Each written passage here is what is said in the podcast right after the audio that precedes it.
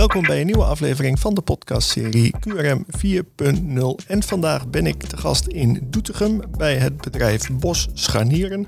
En aan mijn tafel zit Friet Kanen. Welkom Friet. Dank je.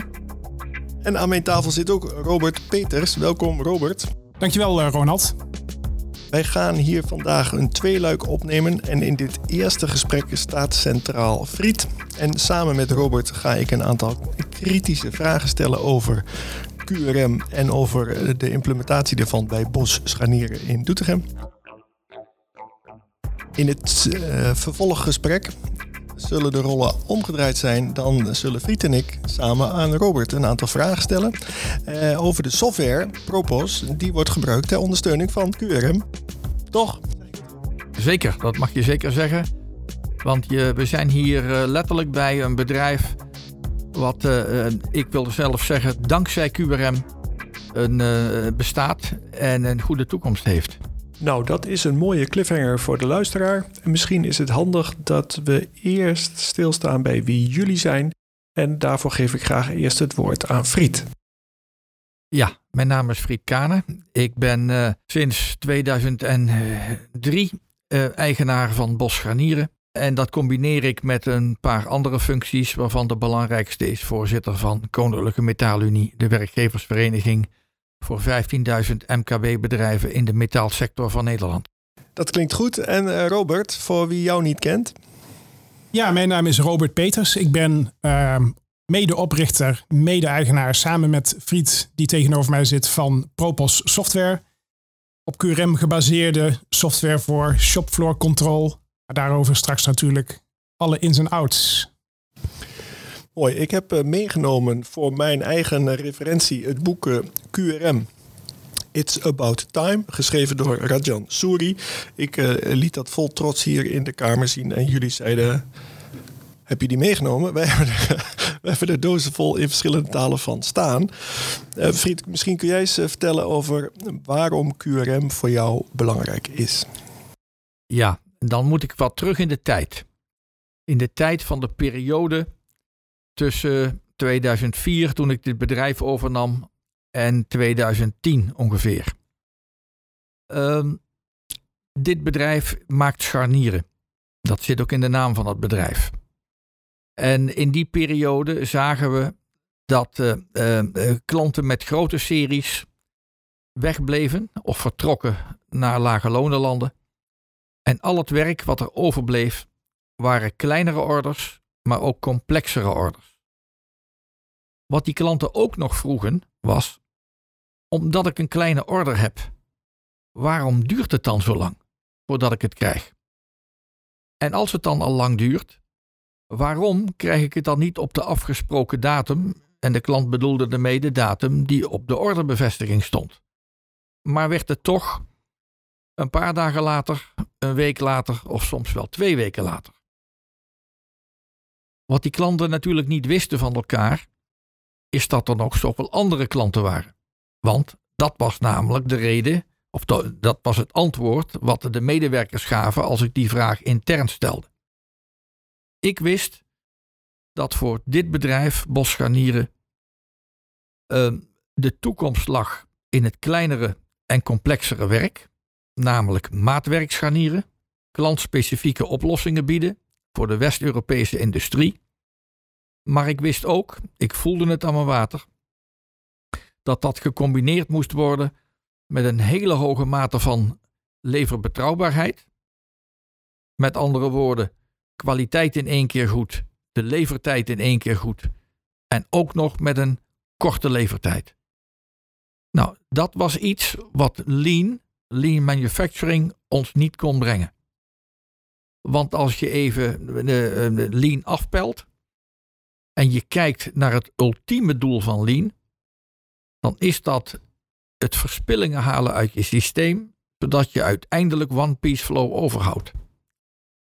Maar het maatwerk hier is zo gevarieerd dat je geen one-piece flow hebt. Dit bedrijf heeft multiple flow. In die zin is het net een banketbakkerij. Ehm, als ik op zaterdag gebakjes moet halen en ik kom eh, aan de toonbank bij die banketbakkerij in de binnenstad van waar ik woon, eh, dan zie ik daar een fantastisch groot assortiment.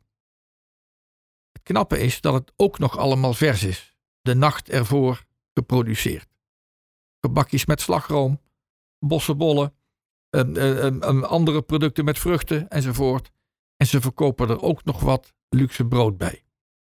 Als je dat ziet, door een paar mensen geproduceerd, een paar mensen achter de toonbank en een paar mensen door de deur, waardoor je heen kunt kijken in de bakkerij, dan is het ongelooflijk knap dat uh, je met zo'n klein team zo'n assortiment kunt maken. En ook nog in de beste kwaliteit. En niet de, de tompoesen van de HEMA. Niks te naleden van die tompoesen, maar dat noem ik massafabrikage. Nou, dat is eigenlijk het vergelijk met dit bedrijf. Lean bracht ons dus niet verder. Maar de, de, de contacten die wij via Lean hadden, brachten ons op het idee van je moet eens aan quick response manufacturing gaan, gaan denken. En dat was dus in de periode rond 2007. Ik had er nog nooit van gehoord. Ik ging googlen. We leerden iemand, een jonge man kennen, die een aantal maanden in de Verenigde Staten had gestudeerd op een universiteit waar dit gedoseerd werd. En die van de Universiteit van Groningen kwam. Hij liet een boek zien van ene professor Rajan Souri. Ik ben het meteen in Amerika gaan bestellen. Toen had je die besteldiensten zoals managementboek.nl en bol.com nog niet in die jaren. En toen ik dat boek las, tijdens een zomervakantie, ik weet het heel goed, want ik was zo geobsedeerd met de toekomst van dit bedrijf, met de toekomst van Bos in de overlevingsdrang van wij moeten een antwoord bieden op die vraag van die klant naar die korte levertijd in combinatie met een hoge leverbetrouwbaarheid en de kwaliteit die ze altijd van ons gewend waren, die was namelijk goed. Dat in die vakantie, ik met, had ik met mijn vrouw afgesproken, we zaten in een vakantiehuisje in Noord-Duitsland. Ik ga ochtends in dit boek lezen en smiddags gaan we leuke dingen doen. En ik heb letterlijk op de veranda van het vakantiehuisje, hoofdstuk voor hoofdstuk, dat eerste boek van Rajan Suri, Quick Response Manufacturing, die pil die hij eigenlijk geschreven heeft als boek voor studenten van zijn universiteit, heb ik doorgenomen. En hoofdstuk na hoofdstuk was het voor mij een herkenning van hier liggen de antwoorden die waar Bosgarnieren zijn voordeel mee kan hebben. En ik ben teruggekomen van vakantie. En ik zei tegen de bedrijfsleider, nadat, ik, nadat we aan elkaar natuurlijk gevraagd waren, of gevraagd hadden, hoe was de vakantie? Toen heb ik tegen de bedrijfsleider gezegd, je moet naar huis, je moet dit boek gaan lezen. Dat heeft hij gedaan. Vervolgens hebben we een, een, een, een, een consultingbureau in der tijd ingehuurd. TCPM heette dat, uit de Oldenzaal. En wij zijn met dat bureau, aan de hand van dat bureau, zijn we ons gaan herinrichten.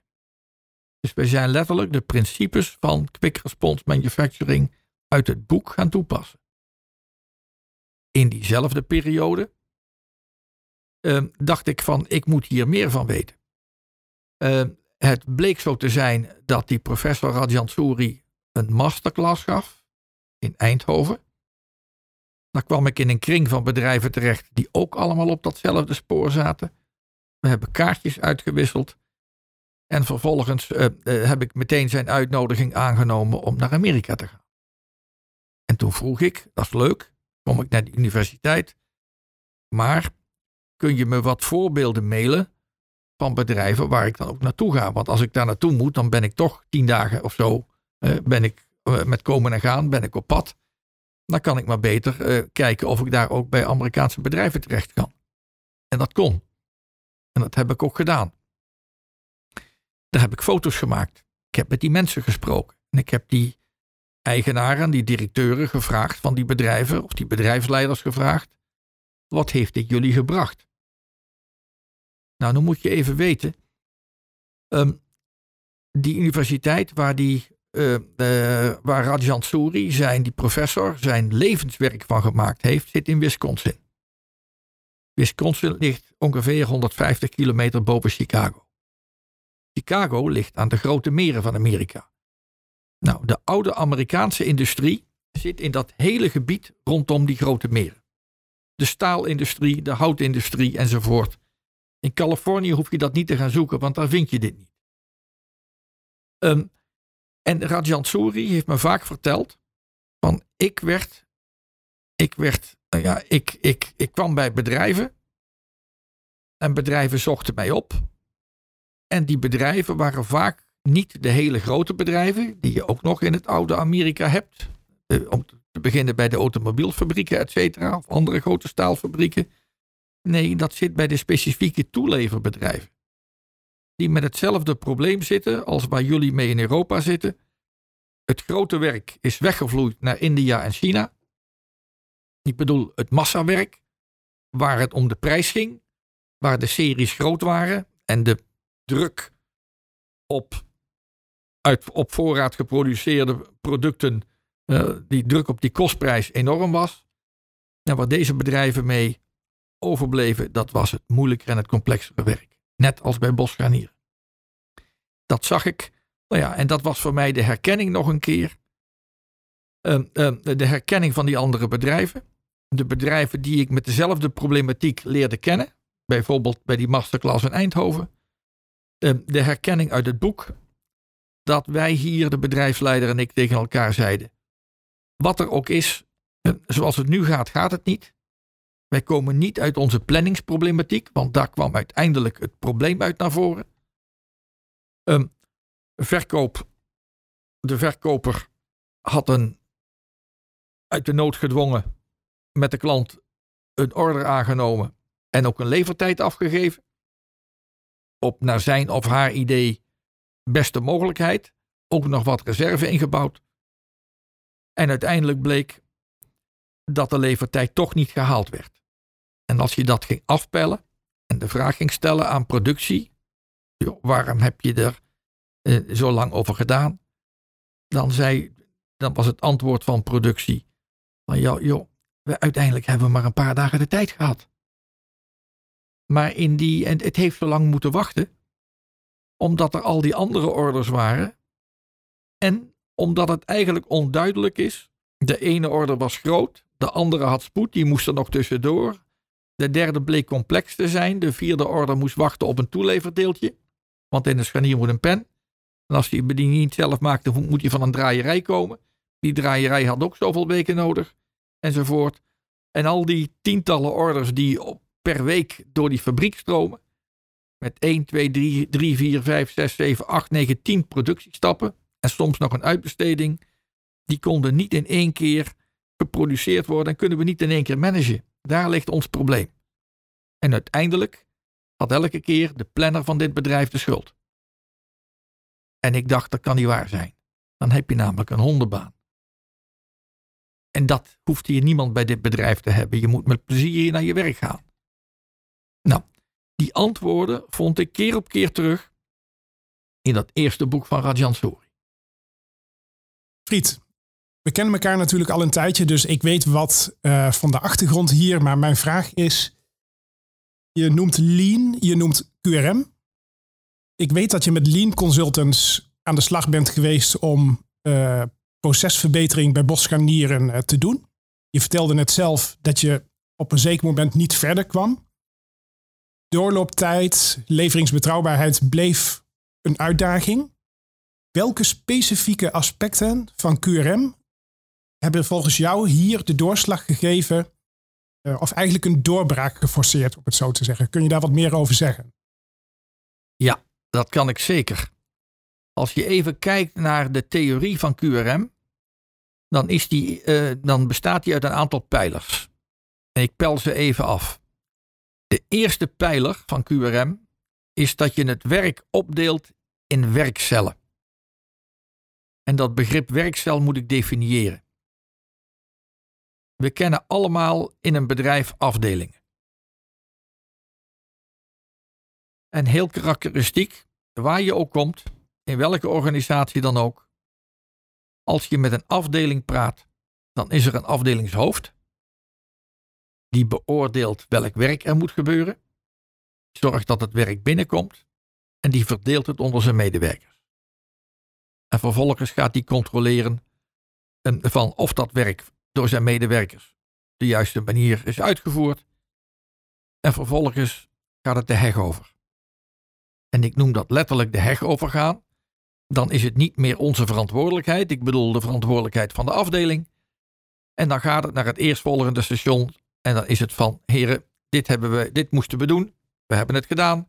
Hier zijn de spullen. Uh, nu is het aan jullie. Nou, dat is al, dat denken, dat top-down denken, dat traditioneel denken, blijkt in de praktijk killing te zijn voor die doorlooptijd. Want je gaat het werk van tevoren sorteren in zo'n afdeling. Waar sorteer je op? Je gaat niet om te beginnen sorteren op welke order is het meest urgent, maar je gaat sorteren op efficiëntie. Welke medewerker zou ik het beste deze probleemstelling kunnen laten uitvoeren? Een makkelijke order gaat naar een middelmatige medewerker. De moeilijke orders gaan naar de betere medewerkers. Ik bedoel de, de, de medewerkers die met de meeste dienstjaren of met de meeste eigen, die, die, de, de beste vakmensen enzovoort. Want dan heb je namelijk de minste zorg of dat werk afkomt en of dat werk goed gaat. En dan stop je er per saldo de minste arbeidstijd in. Nou, dat denken moet je met de veelvoud van orders nog een keer, die je bij een eh, high mix low volume bedrijf hebt, zoals Bosgranieren, moet je zien te doorbreken. Dus je moet naar flexibele werkstellen toe. Dus om die vraag te beantwoorden, wat heeft het meest geholpen in die omschakeling van Lean naar QRM? Dat is de bedrijfsindeling in werkcellen.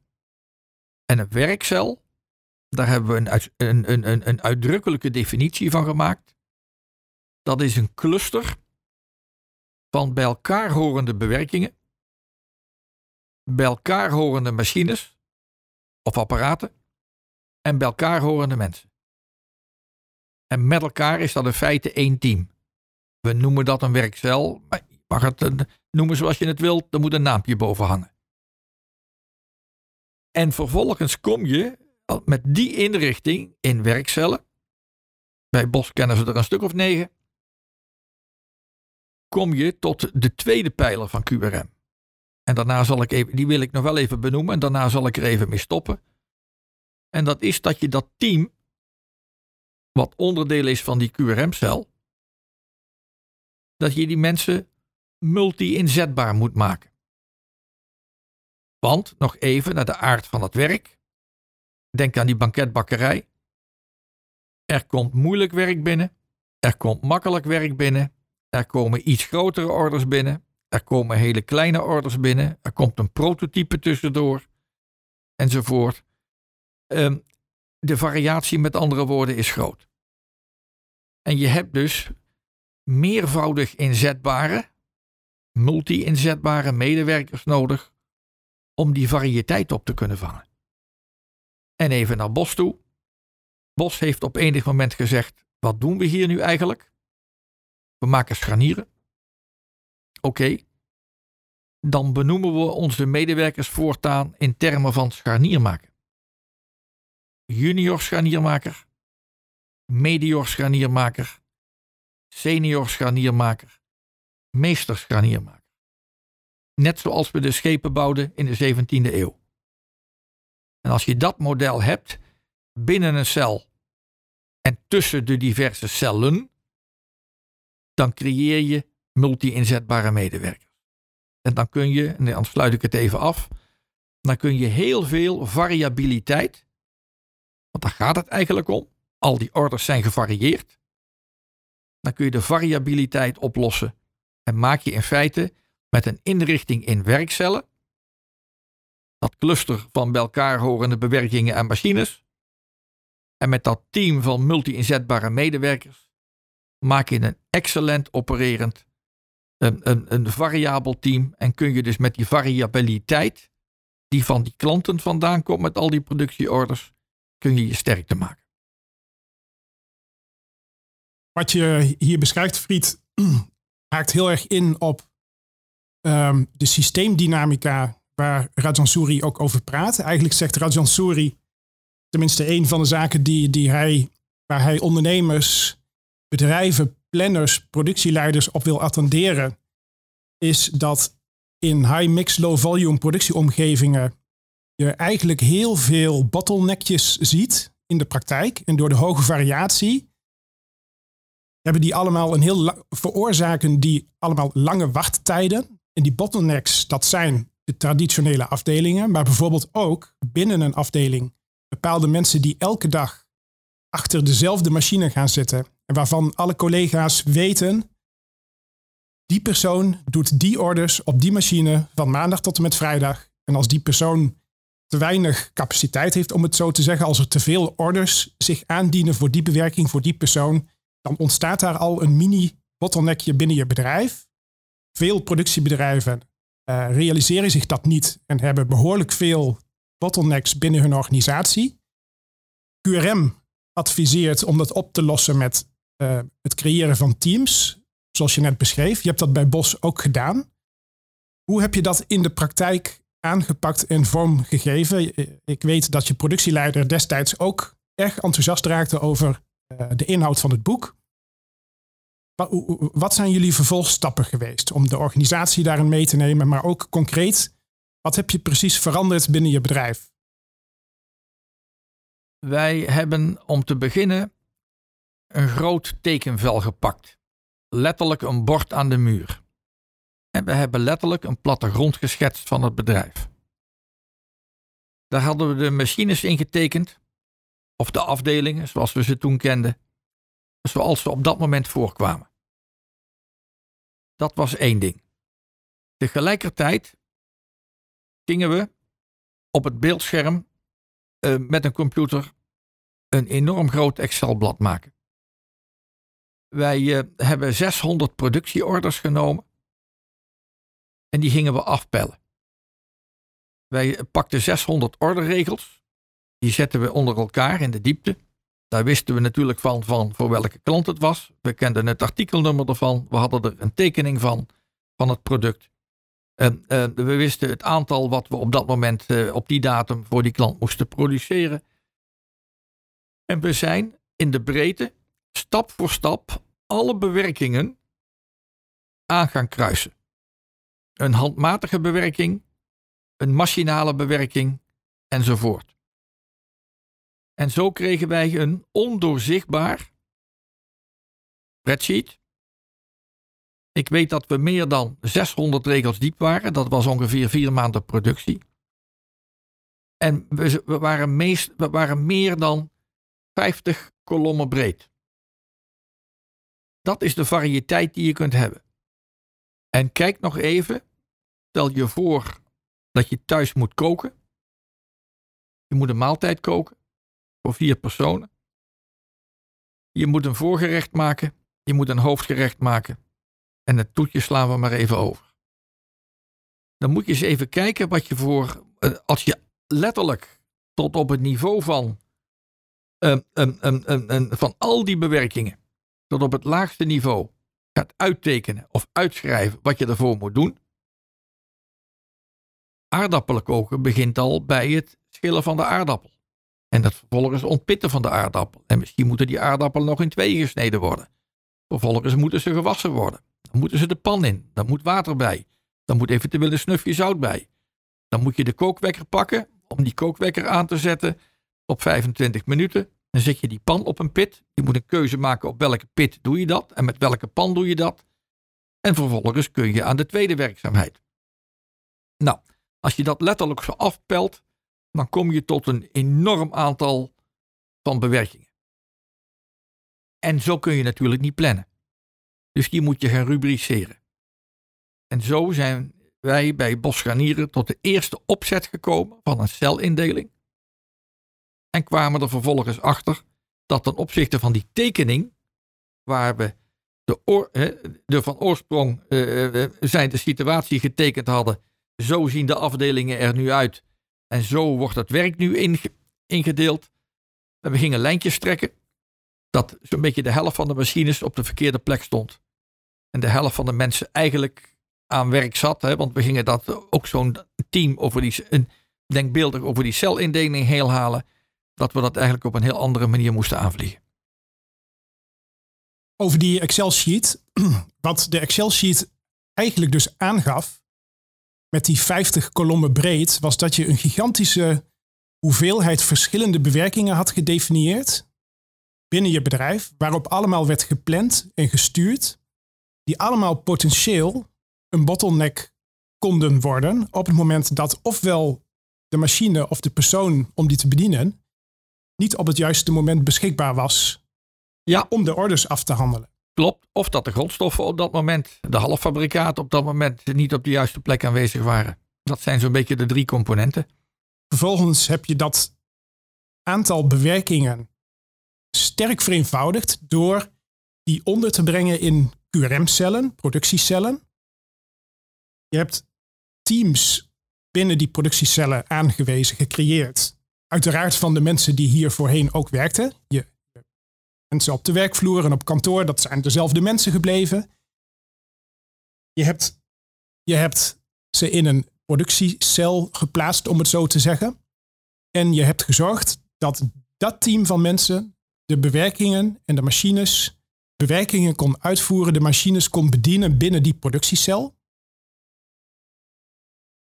Dat is de multi-inzetbaarheid waarover je zojuist sprak. En daarmee neemt aantal mogelijke bottlenecks zeer sterk af. Klopt. Maar we hebben nog iets gedaan. We hebben bij elke cel een duidelijk vak gemaakt.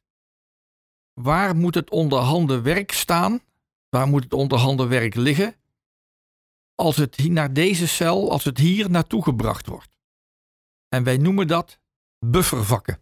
Dat hadden we niet. Omdat we ook anders georganiseerd waren. In feite heel klassiek georganiseerd waren. De grote machines stonden bij de grote, de kleintjes stonden bij de kleine. Maar dat werk moest er eigenlijk anders tussendoor. Dus we hebben afspraken gemaakt over wat doen we met het werk als het klaar is. En de afspraak is, dan brengen we het naar de volgende cel. Dat was hier de interne afspraak. Nou, scharnieren zijn relatief kleine producten. Die kunnen nog op karretjes verplaatst worden in bakken. Uh, daar heb je hier geen heftruck bij nodig. Vaak is het maar een paar meter lopen. En dan zeiden we van, als je het werk klaar hebt, dan breng je het weg naar je interne klant, want dat is in feite wat je doet. Dan zet je het bij hem in de buffer, dan laat je daar de bon achter en dan ga je terug. En vervolgens ga je dan weer een nieuwe order aanpakken op jouw eigen cel. En in de combinatie daarmee, Robert, want er is nog een vierde element: werkcellen, zelfsturende teams, multi-inzetbare teams, met andere woorden. Het creëren van duidelijk afgebakende bufferplaatsen.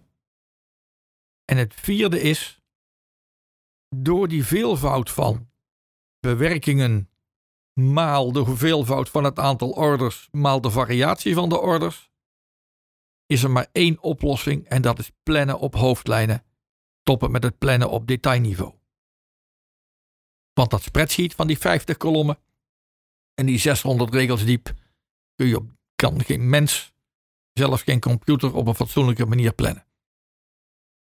Dan blijf je continu herplannen en herplannen en dan verstrijkt de tijd. Dan heb je dus niet bereikt wat je wilde. Het, is, het sluit natuurlijk precies aan bij wat Rajan Souri adviseert. De QRM-cellen krijgen meer verantwoordelijkheid ook als het gaat om het uitvoeren van hun eigen werkzaamheden, het moment waarop en ook het halen van de geplande einddatum voor die betreffende bewerking. Het betekent dat de mensen op kantoor, de planners, maar ook de productieleider veel minder hoeft te monitoren, dat er veel minder uitzonderingen optreden. Want waar je voorheen routes had, productieorderroutes, dus het aantal bewerkingen voor een bepaalde order, van misschien wel acht of negen of tien of twaalf stappen, heb je nu je productieorderroutes op productiecel, op QRM-celniveau. Alle detailverantwoordelijkheid ligt bij het QRM-team in de basis, in de productiecel. En de productieleider en de mensen op kantoor, de planner, voor zover die nog bezig is, kunnen we zo meteen even op ingaan, hoeven slechts op die hoofdlijn te monitoren. Um, en dat brengt heel veel rust voor de planning, voor de planner, voor de mensen op de werkvloer. Zo moet ik het zien? Zo mag je het zien. Maar denk nog even aan die persoon die klaar is met zijn order. aan zijn machine of aan de machine van zijn cel. Hè, dus de celmedewerker die met zijn activiteit klaar is, die controleert natuurlijk zijn werk en brengt het naar de volgende cel. Eigenlijk geeft hij dus een pakbon af aan zijn interne klant. Net als zoals DHL, die een pakketje kon brengen en vraagt van wil je op dat, uh, op dat apparaatje eventjes je digitale handtekening zetten. Die doet in feite precies hetzelfde. Want op het moment dat jij die handtekening zet en die man uh, uh, in zijn apparaatje schrijft dat hij het heeft afgeleverd. En met die handtekening dat het akkoord is. weet de computer bij DHL dat hij deze order kan afvinken. En krijg jij weer een mailtje van de betreffende DHL-man van uw pakket is afgeleverd. Enzovoort. En dan weet de leverancier het ook meteen. Nou, nog even naar dat idee toe. Op het moment dat die man teruggaat naar zijn eigen cel en weer eh, de dag is nog niet om, dus hij kan weer werk aannemen, dan kom je tot de vraag: welke orde moet ik nu pakken? Want even aannemende in een high-mix, low-volume omgeving, veel verschillende productiestappen, veel uh, verschillende soorten orders, grote orders en kleine orders, ook bij jouw bewerking, bijvoorbeeld bij het lasersnijden of bij het kanten of het zetten of het lassen of het afbramen of het polijsten, maakt niet uit. Dan is de vraag, welke orde moet ik nu pakken? Nou, daar hadden we ooit een handmatig systeem voor. Maar dan, dat betekent dat de planner, degene die ging monitoren van hoe loopt nou, hoe is nou de cadans in de fabriek vandaag? En hoe lopen die orders nu door die fabriek heen? En waar is het druk en waar is het minder druk? Ja, die moest dan steeds beoordelen handmatig en moest, moest kijken van wat is ook alweer de afgesproken levertijd met eh, eh, eh, de klant van deze order. En dan moest hij daar een herverdeling voor die medewerkers in maken. Dat bracht ons op het idee dat je zegt, nou, als het aantal productieorders nog verder gaat groeien, op dat moment iets van 1200 per jaar, inmiddels over de 2000 per jaar. En als het aantal productiestappen varieert tussen de 4 en 5 en tussen de 8 en 9 of 10, inclusief een uitbesteding, dan is dat handmatig ook met celvorming bijna niet meer te doen. En dan kom je op het idee van ik moet iets met digitalisering beginnen. Wat later shopfloor control is gaan heten. Duidelijk, daar gaan we natuurlijk zo meteen uitgebreid op in. Ik heb eigenlijk nog drie belangrijke vragen.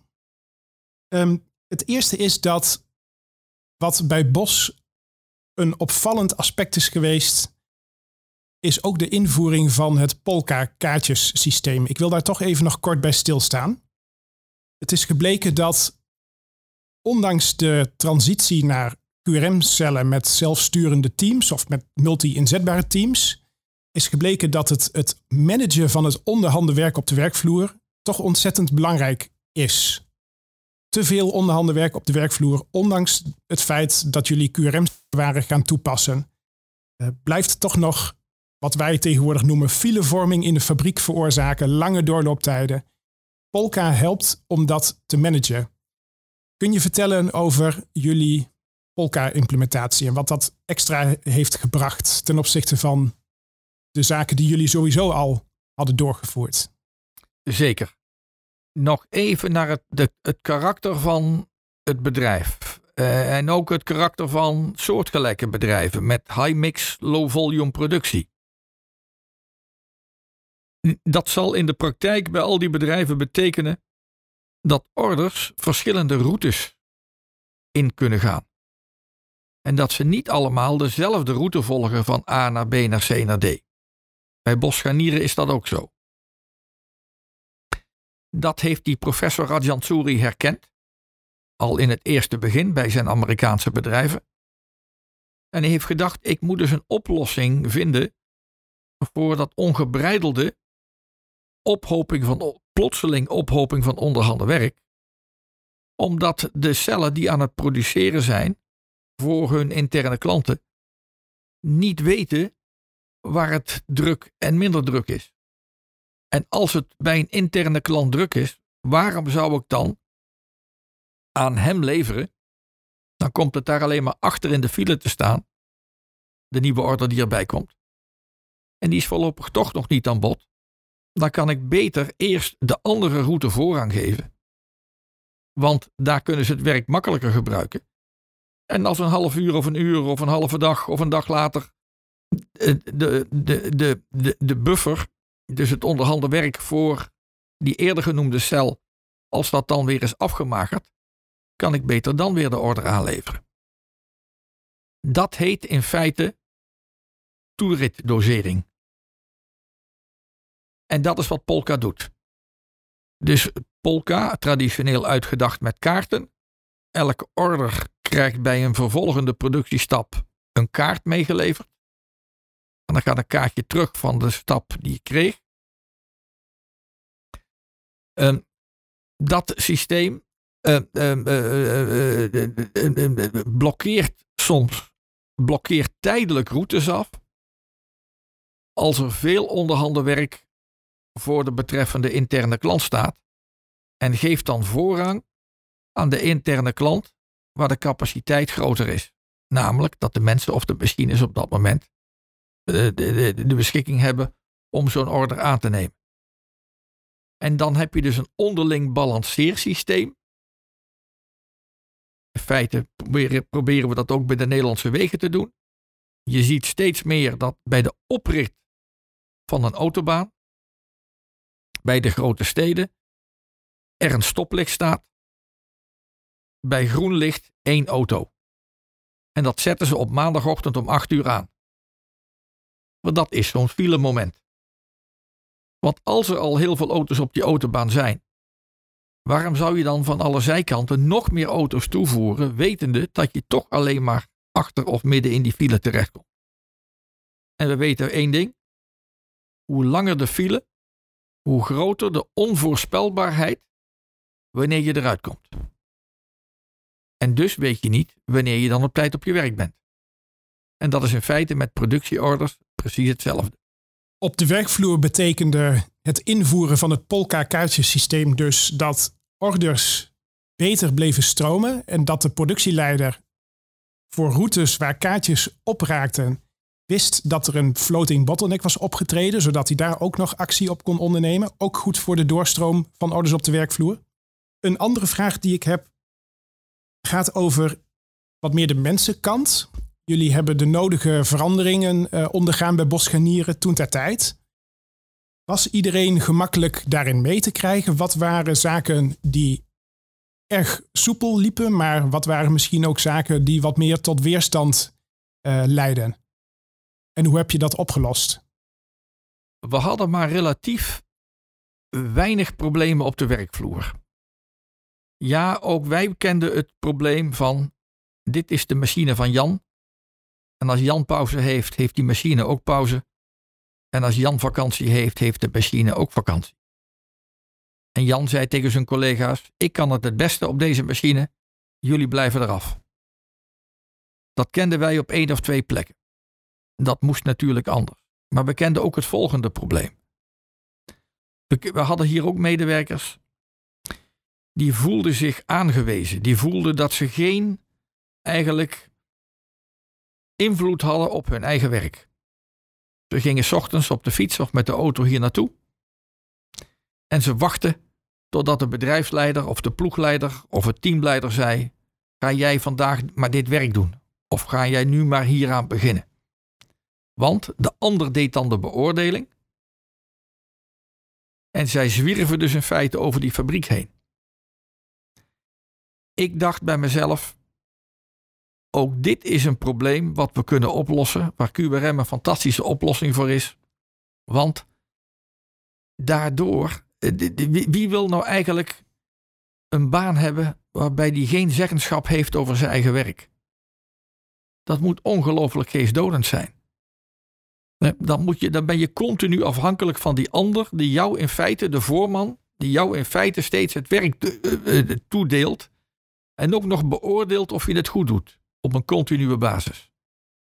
Dan heb je geen zelfstandigheid, dan heb je geen arbeidsvreugde, dan heb je geen enzovoort. Al die dingen gaan dus niet goed.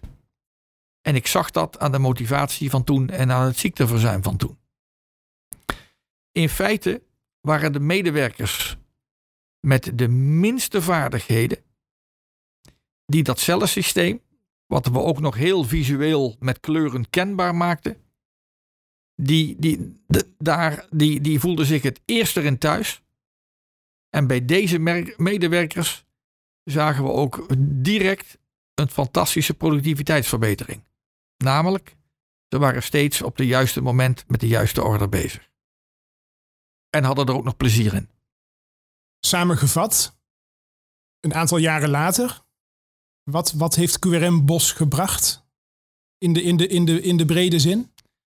Nou, moet je ook nog weten, ik weet niet of je het nog weet, maar ik weet het als de dag van gisteren, dat we het rampjaar 2009 hadden. We waren dus in 2007 met QRM begonnen. Hebben er echt dat, er continue aandacht aan besteed en dat geïmplementeerd. We hadden in 2009 die werkcellen voor elkaar. We hadden de teams ingedeeld. We hadden productiviteitsverbetering. We hadden kortere levertijden. Nog niet zoals nu. En we waren helemaal op de goede weg. Toen viel ABN AMRO Bank om. Sterker nog, eerst waren die Amerikanen met Lehman Brothers. Toen kwam ABN AMRO Bank eroverheen. En vervolgens rondom de kerstdagen was ook nog de twijfel of de pensioenfondsen wel goed voor hun geld waren. Dat was de financiële crisis van toen. Rondom die kerstdagen, vlak voor die kerstdagen, kondigden de grote automobielfabrieken in Europa aan dat ze voor een x aantal weken dicht zouden gaan. Daar levert Bos helemaal niet aan, maar de hele industrie volgde datzelfde patroon. En in 2009, in de eerste helft van het jaar, ging de orderportefeuille en ook de gefactureerde omzet met 40% omlaag. Als wij niet in werkcellen waren ingedeeld, als wij niet op einddatum aan de klant produceerden, als wij niet de mensen verdeeld hadden over die cellen, waarbij we toen het werk minder werd zagen van hé, hey, hier houden we mensen over, dan hadden we 2009 nooit overleefd. Als we toen op voorraad waren doorproduceren, dan hadden we in feite een soort bullwhip effect gehad. Dat we op het verkeerde moment de verkeerde voorraden hadden, de verkeerde kosten hadden, et cetera. Nog even over dat jaar 2009, zo gek was het in die tijd. Uiteindelijk eindigden we op een omzetdaling van 25%. Ik weet het nog. Maar het betekent ook met die min 40 die ik net schetste van de eerste helft van het jaar, dat het zo'n beetje vanaf het moment dat we terug waren van vakantie ineens weer aantrok. Wat is ons toen gelukt in die periode? Wij zagen dat we medewerkers overhielden. We hebben altijd gestuurd op vakmensen. Vakmensen die hun metaalvak binnen zo'n cel konden uitvoeren. We hebben een eh, personeelsconsulent in de arm genomen en hebben gevraagd: wij maken de inschatting nu dat we dit jaar zes, zeven of acht medewerkers overhouden. Ga maar kijken bij uitzendbureaus of we die mensen tijdelijk kunnen detacheren. En door de combinatie van vakmanschap, beschikbaarheid, en natuurlijk moet je dat niet doen bij bedrijven waar het ook 40% daalt of 30% daalt. Nee, je moet dat doen bij die bedrijven waar eh, die in een andere golflengte zitten of buiten de industrie Ehm, eh, eh, waardoor ze in ieder geval voor ons hun loonkosten ehm, eh, goed maakten enzovoort. En die combinatie daarvan heeft, heeft ons geleerd dat wij konden meeademen. Wij bleven korte levertijden houden, ook toen het de tweede helft van het jaar weer beter ging naar onze klanten. We, hebben, we bleven in de zwarte cijfers. We hadden medewerkers die nog meer vaardigheden op hadden gedaan, want die hadden ook de ervaring van: ik heb vier maanden bij een ander bedrijf gewerkt. Iedereen was tevreden. En we zijn, het jam, we zijn dat jaar 2009 goed doorgekomen en anders hadden we het loodje gelegd. Ik weet dat bij Boskanieren QRM ook heeft gezorgd voor een flinke doorlooptijdverkorting. Kun je daar wat over zeggen? Eventueel ook in relatie met de productiviteit? Ja, Ehm, ik splits het even in tweeën. Eerst even voor het productiegedeelte. Maar dadelijk ook even voor, dan betrek ik het kantoor erbij. Want uiteindelijk gaat het die eindklant om wanneer kan ik er gebruik van maken Ik doe een bestelling. En wanneer kan ik er gebruik van maken? Dat is namelijk wanneer ik het bij mij in het magazijn heb liggen. Even naar die productiekant toe. Wij eh, zijn het, de, de, de, eh, de hele QRM-gedachtegang ehm, ehm, eh, heel goed verwoord in het boek It's About Time. Wij zijn dat tijdsdenken overal in gaan toepassen. Dat betekent bijvoorbeeld dat als we een grote order krijgen, en wij weten tegenwoordig wat een grote order is. Wij noemen een grote order een order die meer, die meer dan 40 uur netto tijd in de productie doorbrengt. Die knippen we op. Want wij weten dat een grote order een verpropping is voor kleine orders. Zo hebben we meer dingen gedaan. We balanceren dat, die buffers, dat onderhande werk. We houden de orders bij de planner in portefeuille en geven hem dan pas de vrije ruimte op de werkvloer. Wij laten de orders zo gauw ze klaar zijn en ze door de kwaliteitsdienst heen zijn en ze ingepakt zijn, zo snel mogelijk naar de klant gaan. Hebben we afspraken met klanten over gemaakt enzovoort. En we hebben gezegd, eigenlijk willen wij die geen orders in die productie op die productievloer hebben, die een langere doorlooptijd hebben dan vijf werkdagen. Dus het is een mengsel van definities, afspraken en dynamics, dynamica factoren geworden. Die ertoe gebracht heeft dat voor een gemiddelde order Bos Garnieren nu zegt, met drie weken kan ik leveren. Dat wordt mijn standaard levertijd, tenzij het iets exotisch blijkt te zijn. Of de order te groot is, want dan zegt Bos de eerste helft kun je met drie weken krijgen. En de tweede helft krijg je drie weken later. Um, dat soort afspraken uh, hebben we met elkaar gemaakt. En dat heeft ertoe geleid dat wij uh, op het ogenblik uh, door de jaren heen het steeds korter zijn gaan leveren. Totdat we nu natuurlijk, even naar het voorjaar van 2022, de hele industrie heeft te maken met lange levertijden van toeleverdelen. We hebben nu te maken met klanten die zeggen van, joh, uit veiligheidsoverwegingen geef ik vast een paar grote orders in ook als ze voor oktober of september zijn.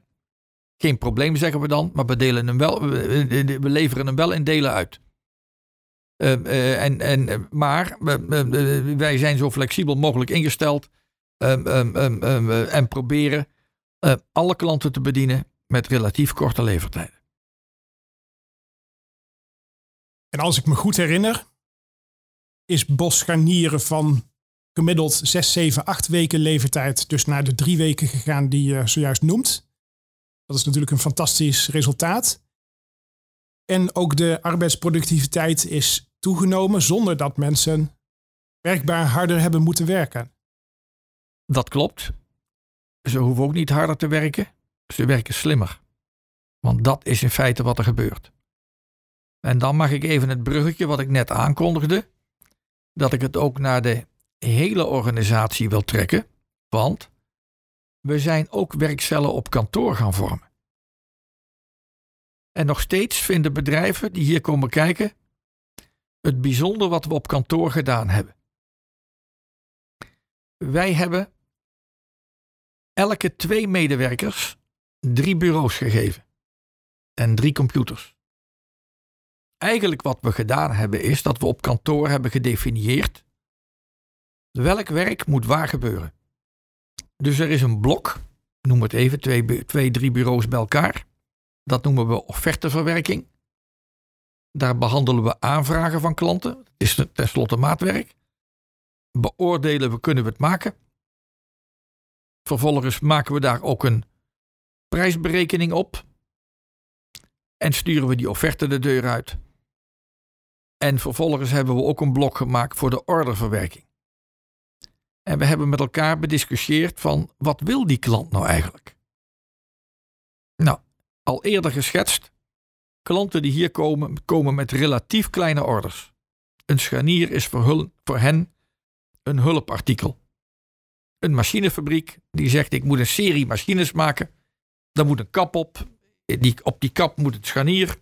Dat moet maatwerk zijn, want het moet netjes zijn afgewerkt enzovoort. Of het moet aan bepaalde technische eisen voldoen. Maar het is ten opzichte van die hele machine maar een kleine kostenpost. Nou, wat wil die klant nou eigenlijk met dat ene ding? Hij wil om te beginnen iemand hebben dat hij blij is dat hij iemand gevonden heeft via Google. En dat dat bedrijf binnen een dag zegt: je bent bij de juiste partij aanbeland. Nou, dat doen we door te zeggen: dank voor uw aanvraag. We gaan, hem, we gaan vandaag nog beantwoorden of u bij de juiste partij bent. En als u bij de juiste partij bent, met andere woorden, als de machines en de mensen van Bos dat bepaalde product kunnen maken, zoals het op tekening staat of op een schets staat, dan willen we ook een snelle offerte geven. Want als je de offerte hebt, is dat meteen de bevestiging van: ik ben bereid om het voor die prijs voor jou te gaan maken. En dat tegenwoordig maken we niet alleen een snelle offerte. We zeggen dan: onze doelstelling is dat, dat we eh, 95% van alle aanvragen binnen 24 uur willen behandelen. En dat, datzelfde willen we met die orderbevestigingen. Want als dan weken later dat bedrijf besloten heeft, maak er maar een order van. En, en dat kan soms heel snel, dezelfde dag nog. En dat kan soms maanden duren, omdat de klant zelf nog op het, het akkoord van zijn klant zit te wachten. Nou, dan willen we ook heel snel die orderbevestiging de deuren doen. Nou, dat aantal stond, het product te produceren aantal stond in die offerte.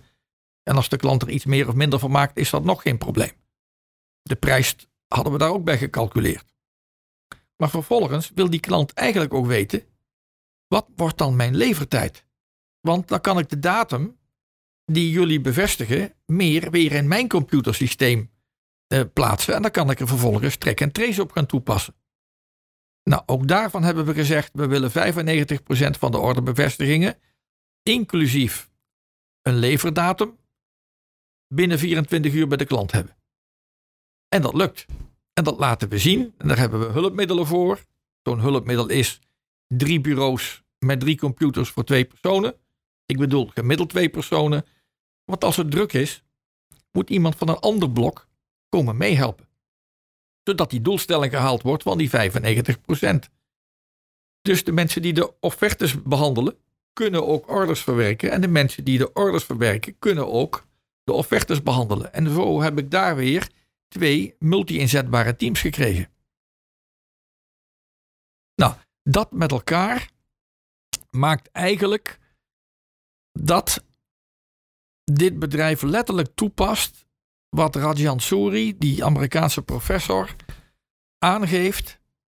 Quick Response Manufacturing, QRM, is een company-wide approach to reduce lead times. Nou, ik merk aan jullie enthousiasme dat we hier nog lang over door kunnen praten. Ik wil echter richting een afronding en ik heb nog een paar afsluitende vragen. En mijn allereerste vraag is: heb jij tips voor onze luisteraars die zich willen verdiepen in de methodiek van Quick Response Manufacturing? Kan zijn een boek, een film? Zeker, want er zijn inmiddels meerdere boeken geschreven. Wat heel goed helpt voor bedrijven, is dat ze van elkaar kunnen leren. En daar is op gebied van QRM een boek over verschenen. Dat heet The Practitioner's Guide to Polka. Polka is dan dit onderdeel van het geheel van de, pijlers van QRM wat ik net geschetst heb. En daar vind je een groot aantal voorbeelden, Amerikaanse voorbeelden en Europese voorbeelden, van hoe je een QRM kunt implementeren als je denkt dat het, dat het geschikt is voor jouw bedrijf. Dat kun je hoofdstuk voor, hoofdstuk pakken. Dus je hoeft niet meteen dat hele boek van voor tot achter te lezen. Je kunt daar gewoon in gras duiden. En weet jij ook of er cursussen bestaan op het gebied van Quick Response Manufacturing? Zeker, want er zijn een aantal QRM-centra gekomen. Als je bijvoorbeeld kijkt bij de Hogeschool Arnhem-Nijmegen, daar is een Lean schuine streep QRM-lectoraat. Uh, uh, daar kun je niet alleen minors in Lean of QRM volgen. Uh, daar is ook een hele bibliotheek opgebouwd. Ehm, de Universiteit van Groningen doet er het nodige aan. De Hanse Hogeschool in Groningen doet er het nodige aan. Fontis wellicht ook. Uh, en op de Amerikaanse universiteit in Wisconsin, dat is dus de Universiteit van Wisconsin. Daar is het grote QRM-centrum. Ook daar worden online masterclasses gegeven. Er zijn video's van, dus er is het nodige te vinden. En mijn allerlaatste vraag is altijd: naar wie zou jij graag eens willen luisteren in deze podcastserie over Quick Response Manufacturing? Er is een ondernemer in België, ehm, in Genk, die een, eh, die, die een buitengewoon vooruitstrevend bedrijf heeft gemaakt toen hij zag wat QRM voor zijn metaaltoeleverbedrijf zou kunnen betekenen. En dan moet je ook nog een keer weten dat Genk het gebied is in België van de oude kolenmijnen, oud industriegebied in België, waar de Ford-fabrieken zaten die daar wegtrokken. Met andere woorden, eh, in, in de jaren dat hij daaraan begon te denken, was het niet het meest florerende deel van België. En hij heeft een exemplarisch voorbeeld gemaakt. Ik heb het hier over het bedrijf Provan. En de man die ik bedoel heet Ben Proesmans. Die ik vind dat je die zeker moet interviewen. En ik zou zijn podcast graag willen beluisteren. Nou, ondertussen is Genk voor mij in België een bekende plaats. Want ik ben het afgelopen jaar op het Torpark geweest, regelmatig. Uh, meer dan twaalf keer om precies te zijn om daar gesprekken op te nemen met bedrijven die zich toeleggen op de implementatie van Quick Response Manufacturing. Interessant voor de luisteraar die hierin geïnteresseerd is om nog eens terug eh, te luisteren naar die afleveringen. Voor nu kan ik alleen maar zeggen, we zijn aan het einde gekomen van deze aflevering en er rest mij niks anders dan te bedanken Friet Kanen. Dankjewel Friet. Graag gedaan. Het was een plezier. Het was leuk. En ook hartstikke bedankt natuurlijk eh, Robert Peters. Zonder jou had ik niet zoveel goede vragen kunnen stellen. Graag gedaan. En ik kijk uit naar het eh, tweede deel. Dat over Shopflow Control uh, digitaal Propos zal gaan. Rest mij niks anders dan de luisteraar te bedanken voor het feit dat je de hele aflevering bij ons bent gebleven. Vergeet niet om je te abonneren, want binnenkort staat er weer een nieuwe aflevering voor je klaar. En dat zal dan zijn de aflevering met Robert Peters over Shop Floor Control. Graag tot dan.